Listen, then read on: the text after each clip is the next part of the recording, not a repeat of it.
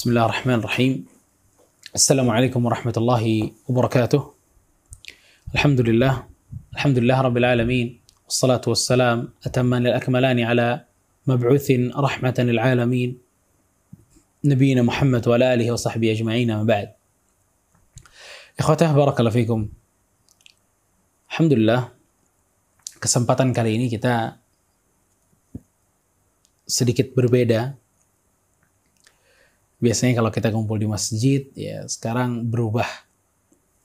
Kita masing-masing di rumah, tapi ini bukan berarti hubungan kita dengan majelis ilmu terputus.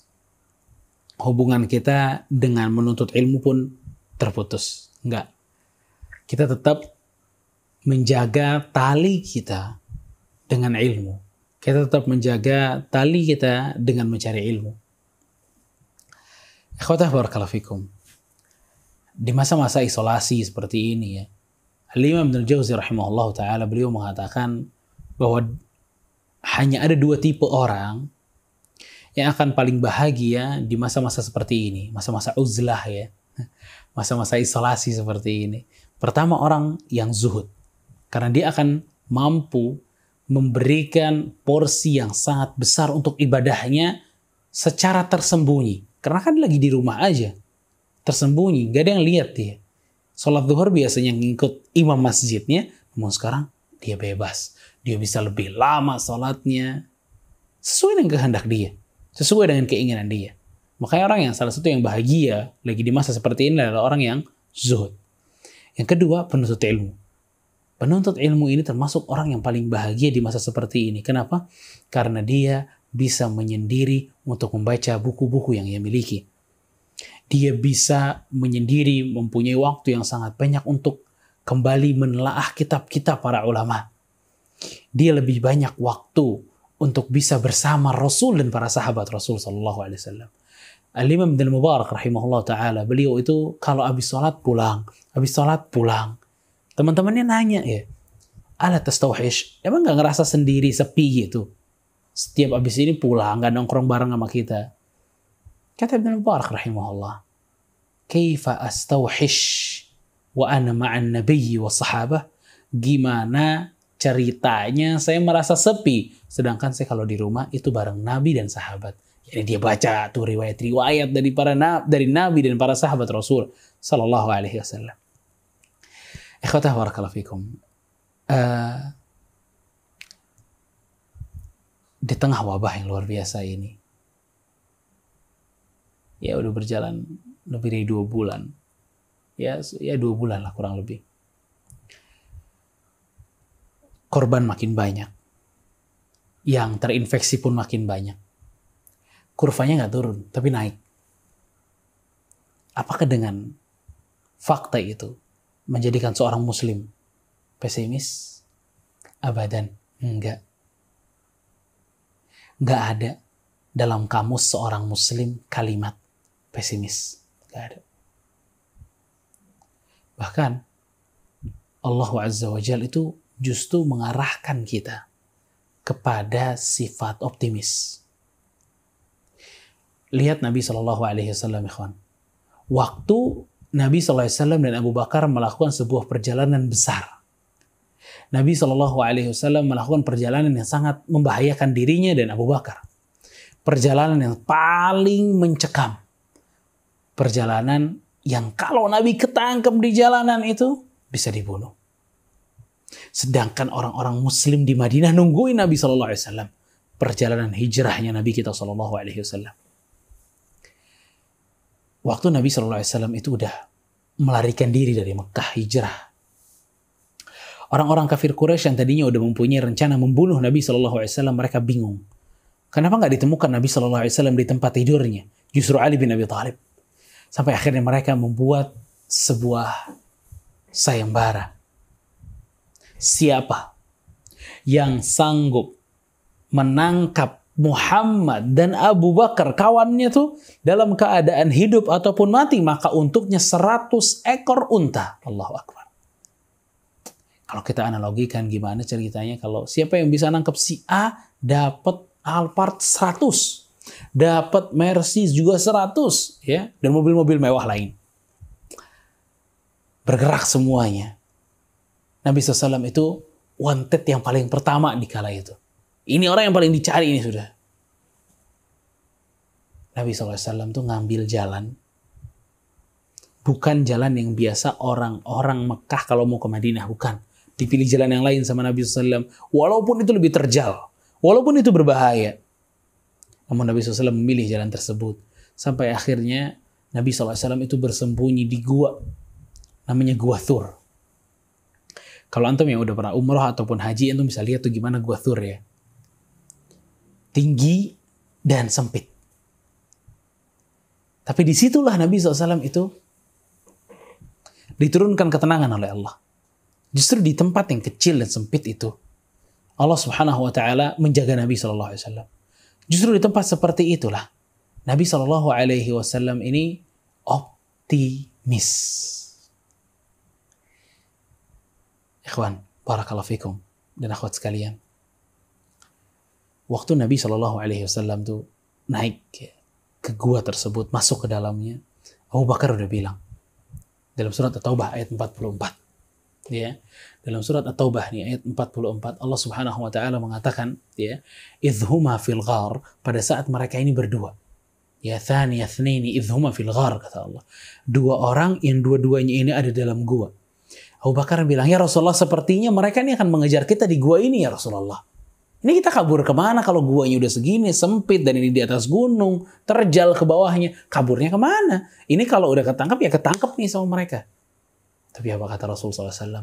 Di keadaan Abu Bakar khawatir yang luar biasa, dalam surat At-Taubah ayat 40, Allah mengatakan, Rasulullah SAW mengatakan kepada Abu Bakar, La tahzan, innallaha ma'ana, jangan sedih. Allah bersama kita. Barakallah fikum. Allah bersama kita. Ikhwan dan akhwat sekalian. Jangan pesimis. Allah bersama kita. Nabi itu ngomong Allah bersama kita di momen yang sempit seperti itu. Di momen yang sangat membahayakan seperti itu. Apa yang terjadi? Di riwayat Bukhari, itu pada saat orang-orang yang mengejar Abu Bakar dan Rasulullah SAW itu udah berada di atas gua, yang kata Abu Bakar radhiyallahu taalaan, ya Rasulullah, kalau ya mereka melihat kepada kaki mereka la absarana. Mereka pasti lihat kita ya Rasulullah lihat. Di atas kalau dapat nih ketahuan nih ditangkap entah dibunuh atau yang lain. Keburukan keburukan dan keburukan isinya. Kata Abu Bakar khawatir dan panik akan keselamatan Rasulullah SAW dia mengatakan ya Rasulullah kalau mereka ngelihat aja ke kaki mereka nih kelihatan kita ya Rasulullah. Habis deh. Lihat kekhawatiran, kepanikan. Abu Bakar radhiyallahu taalaan kala itu dibayar oleh Rasul SAW dengan rasa optimis yang luar biasa. Rasulullah SAW mengatakan kepada Abu Bakar, Ya Abu Bakar, ma dhannuka bithnaini thalithuhum Allah. Abu Bakar, kata Rasul apa pendapatmu tentang dua orang yang sedang dicari oleh orang-orang lain akan dibunuh? Namun yang ketiganya tuh Allah. Tuh, subhanallah. Kamu masih ngerasa khawatir. Kamu masih merasa Allah tidak akan memberikan perlindungan. Ketiganya tuh Allah. Apa yang Allah katakan akhirnya? Fa'anzala sakinata alaih wa ayyadahu bijunudihi lam tarauha kata Allah. Kami akhirnya menurunkan untuknya ketenangan di gua, di atasnya musuhnya tenang. Wa ayyadahu bijunudi lam tarauha. Dan Allah bantu, Allah tolong dengan tentara-tentara yang nggak kelihatan. Subhanallah. Ikhwatah barakallahu fikum. Lihat ya, buahnya optimisme tuh besar. Turun ketenangan kalau optimis. Turun keberhasilan kalau optimis. Lihat Nabi Shallallahu Alaihi Wasallam waktu beliau itu berdakwah ke Taif. Ila uh, ibnu Abdi Yalail. Kaum di Taif. Datang ke Taif, ternyata respon orang Taif ini berantakan. Respon orang Taif ini jauh dari ekspektasi. Respon orang-orang Taif ini luar biasa kejam. Dia ngusir Nabi. Dia celak Nabi. Sampai mereka mengatakan, apakah Allah nggak punya orang lain sampai kamu yang jadi Nabi? Innalillah. Ini perkataan yang dikeluarkan untuk seorang Nabi. Nabi diusir. Nabi ditimpukin oleh mereka. Nabi SAW nunduk keluar dari Taif sedih. Dan tidaklah Nabi SAW itu mengangkat kepalanya. Kecuali Jibril alaihissalam datang kepada Nabi SAW. Lalu mengatakan, Inna qad sami'na qawla qawlik qaula qaumik. Ya Rasulullah, kami telah mendengar apa yang dikatakan kaummu kepadamu. Dan ini ada dua malaikat penjaga gunung ya Rasulullah. Kemudian malaikat penjaga gunung ini mengatakan, Nahnu fik. Aku bersamamu ya Rasulullah. Apa pun perintahmu aku akan lakukan. In syi'ta an utabbiqa alaihimul akhsyabain. Kalau kamu ingin, aku akan timpahkan dua gunung ini kepada mereka ya Rasulullah. Tapi keadaan yang mungkin kalau kita yang dalam keadaan tersebut pesimisme udah jadi nomor satu buat kita. Putus asa itu udah merupakan jalan yang pasti kita tempuh. Gak ada yang lain. Tapi Nabi SAW mengatakan apa? Bal arju. Tapi aku justru berharap, kata Nabi an yakhrujallahu min aslabihi man ya'budullaha la syarikalah. Aku berharap di dalam orang-orang Taif ini keturunan mereka menyembah Allah Subhanahu wa taala. Subhanallah. Optimis yang tinggi luar biasa.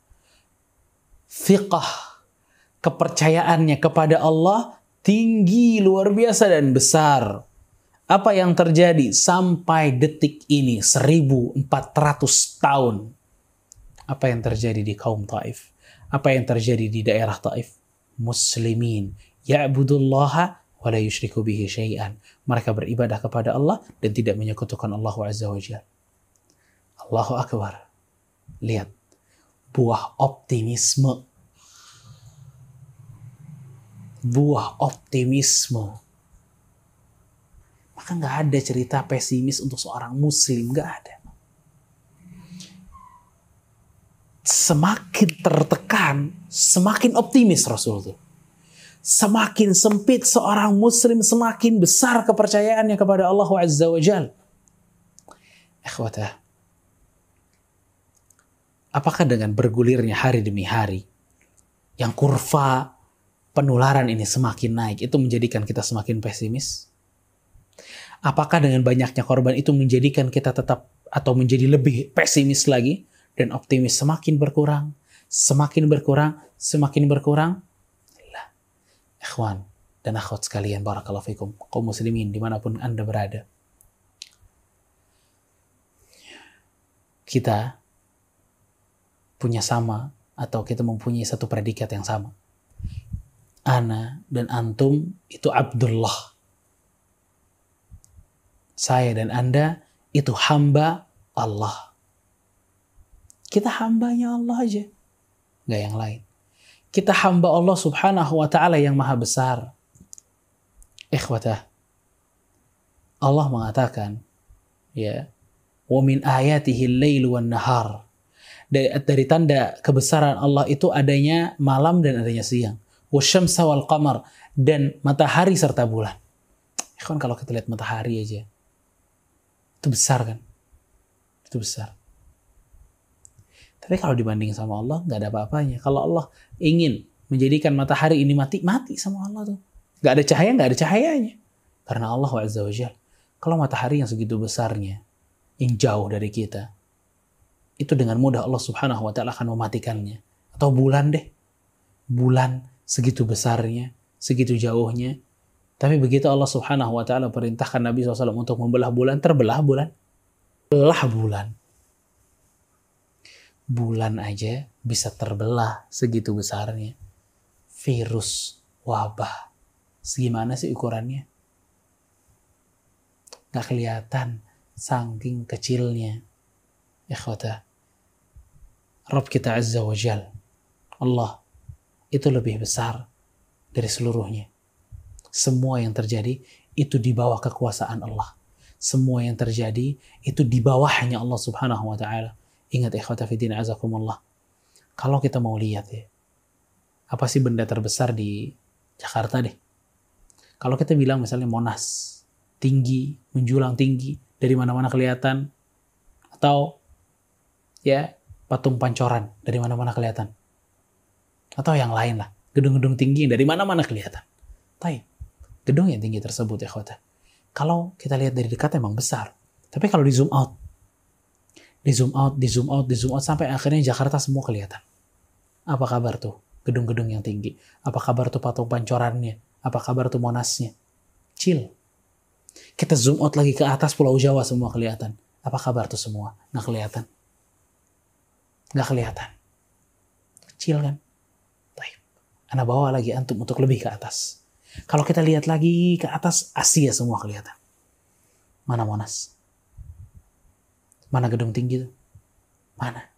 Gak ada tarik lagi ke atas sampai kita bisa melihat bumi secara keseluruhan. Pertanyaan. Mana Monas? Bumi keseluruhan sebesar itu itu udah besar banget ya kota bumi itu. Tapi Monas juga dengan dengan bumi yang besar tuh Monas nggak kelihatan walaupun tadinya besar. Tapi itu penglihatan bumi ke Monas, oke? Okay? Kita tarik kota. Penglihatan matahari ke bumi apa kata, kata para peneliti? Kata para peneliti mengatakan bahwa butuh 330 ribu bumi untuk memenuhi matahari. Jadi itu kali lipat nih, itu ukuran matahari. Jadi matahari kalau dibanding bumi, gak ada apa-apanya tuh bumi. Apalagi Jakarta, apalagi Monas, apalagi virus. Oke kita tarik ke belakang. Setelah matahari ada syi'ra. Wa innahu huwa rabbus syi'ra kata Allah. Dan Allah adalah Rabbnya syi'ra karena sebagian orang-orang jahiliyah kala itu mereka menyembah syi'ra salah satu bintang yang ada dia di belakang matahari dan lebih besar daripada matahari. Oke kita balikin lagi atau kita jauhkan lagi. Ada yang disebutkan oleh para peneliti itu uh, al-kalbul akbar. Ya, bintang kalbul akbar yang paling besar ini bintang yang paling besar nih akhwata itu kalau dibanding sama matahari, matahari itu seperti debu kalau dari mereka. Kalau dari kalbul akbar ini, matahari kayak debu kecil sekali. Sedangkan matahari kalau dibanding bumi, 330 ribu kali lipat kurang lebih. Fikum. Tahu kita di mana? Tahu itu semua di mana? Tahu kalbul akbar tadi hanya di mana? Itu hanya di langit pertama dan segitu besarnya. Kita belum bicara langit kedua. Kita belum bicara langit ketiga. Dan Allah mengatakan apa? Sab'a samawatin tibaqa. Langit punya tujuh lapis, saling melapisi. Ya, saling bertingkat-tingkat. Kita nggak tahu apa yang ada di dalam langit kedua, nggak tahu kita. Sebesar apa makhluknya Allah Ta'ala alam. Langit ketiga sama kita nggak tahu. Keempat kita nggak tahu. Kelima, keenam. Kalau langit ke satunya aja kayak begitu dunia tuh. Langit ketujuh. Allahu Akbar. Kayak apa tuh? Kalau dilihat dari langit ketujuh terus lihat bumi. Ya Allah, nggak ada apa-apanya tuh bumi. Nggak ada apa-apanya. Di atas langit ketujuh, itu ada kursi. Abu Dhar mengatakan, kursi itu ya kalau dibandingkan masa mawatu sab'i bil kursiyi illa kahalqatin min hadidin ulqiyat fi ardil falah. Dikatakan oleh Abu Dhar radhiyallahu taala tidaklah kata Abu Dhar sab'a samawat langit yang tujuh itu kalau dibanding kursinya Allah kursi wasi'a kursiyus samawati wal ard ayat kursi kursi itu artinya kata Imam Sa'di rahimahullahu taala tempat pijakan kakinya Allah. Taib. Tempat nih pijakan kakinya Rabbul Alamin kursi kalau dibanding tujuh lapis langit itu layaknya sebuah kalung besi dilemparkan ke padang pasir. Kecilnya seperti apa tuh kalung? Dan itu tujuh lapis bumi dibanding kursi. Dan di atas kursi ada air. Fauqal wal arsyu fauqal. Dan arsnya Allah, singgah sananya Allah adanya di atas air tersebut. Taib arsnya Allah dibanding dengan kursi. Apa kata Abu Dhar radhiyallahu taala an? Ma kursiyi bil arsy illa ka halqatin min hadidin ulqiyat fi ardil falah. Tidaklah ukuran kursi tadi itu dibanding ars layaknya kalung besi yang dilemparkan ke padang pasir. Allahu Akbar. Ikhwan dan akhwat sekalian kita nggak berbicara tentang Allah. Kita berbicara apa yang ada di bawah Allah. Segitu besarnya. Di atas arsh itu ada Ar-Rahman. Ar-Rahmanu ala al-arsh istawa. Allah berada di atas arsh. Ikhwatah, itu Allah. Ikhwan dan akhwat sekalian, itu Rabbul Alamin. Ikhwatah barakallahu fikum itu yang jadi pelindung kita. Ikhwan dan akhwat sekalian, itu yang sanggup menghilangkan wabah. Para jamaah sekalian, itulah Allah yang menjaga bumi. Itulah Allah yang menyembuhkan. Itulah Allah yang memberikan rizki. Itulah Allah yang akan mengakhiri wabah ini. Segitu besarnya. Lalu pesimis berdoa kepada Allah. Gak pantas Gak kenal Allah namanya kalau nggak mau berdoa kepada Allah. Ikhwata fiddin azakumullah. Kalau ditinjau dari Allah, terus tinjau ke bumi, bahkan tinjau ke virus. Allahu Akbar. Betapa kecilnya wabah ini dan betapa besarnya Allah Azza wa Jalla Lalu kenapa kita bosan berdoa kepada Allah? Lalu kenapa kita justru menaruh pesimis? Sedangkan Allah janji itu yang maha besar tuh janji kepada kita. Ala inna nasrallahi qarib. Ketahuilah bahwa pertolongan Allah itu dekat. Lalu kenapa pesimis? Optimis. Optimis. Wabah ini hilang. Kalau nggak hari ini, besok hilang. Kalau nggak besok, ya besoknya lagi hilang. Pasti hilang. Semua pasti berakhir ya. Optimis. Syekhul Islam Ibn Taimiyah rahimahullah ta'ala. Beliau begitu mendengar bahwa pasukan Tatar Al-Kuffar, para kufar, itu akan menyerang orang-orang muslimin di Syam. Apa yang dilakukan Ibn Taimiyah rahimahullah? Ibn Taimiyah rahimahullah ta'ala itu bersumpah sampai 70 kali mengatakan bahwa orang muslim menang, orang kafir kalah. Orang muslim menang, orang kafir kalah. Sampai orang-orang di sana mengatakan, katakan insya Allah ya Ibn Taimiyah. Kata Ibn Taimiyah rahimahullah, insya Allah tahqiqan, la ta'liqan. Aku katakan insya Allah ini sebagai penekanan bahwa kaum muslimin akan menang dan kafir kalah. Subhanallah. Jadi ini optimisme yang luar biasa ya kata Fidin azakumullah. Lihat Nabi Musa alaihissalam di belakangnya pasukan Fir'aun di depannya laut. Apa yang dikatakan oleh mereka para kaum uh, Bani Israel. Inna lamudrakun, kata mereka. Mati kita. Apakah itu juga perkataan yang akan kita katakan di wabah ini? Mati kita semua, hancur semua, miskin semua, nggak bisa makan semua, nggak bisa minum semua, nggak ada tempat tinggal semua. Ekonomi berantakan semua. Itu yang bakal kita katakan? Enggak. Kita bukan pengikut Bani Israel yang seperti itu. Ya. Tapi lihat Nabi Musa alaihissalam. Apa kata Nabi Musa? Kala Inna ma'iya rabbi sayahdin. Enggak, kata Nabi Musa. Allah bersamaku dan Allah yang akan memberikan jalan kepadaku. Apa yang terjadi? Fanfalakal bahr. Laut terbelah. Kering untuk dilewati Nabi Musa dan kaumnya. Tuh lihat. Buah dari optimisme. Maka ikhwata fidin azakumullah pastikan dan yakinlah bahwa semuanya itu akan berakhir. Tilkal ayyamu nudawiluha bainan nas. Ini hanyalah hari-hari kata Allah yang Allah putar-putar. Ya. Kemarin kita sehat, nanti sakit, kemudian sakit, nanti sehat, kemudian kaya, dan nanti miskin, ya, kemudian muda, kemudian tua dan begitu seterusnya. Inilah dunia. Ini hakikat apa? Dunia. Barakallahu fikum.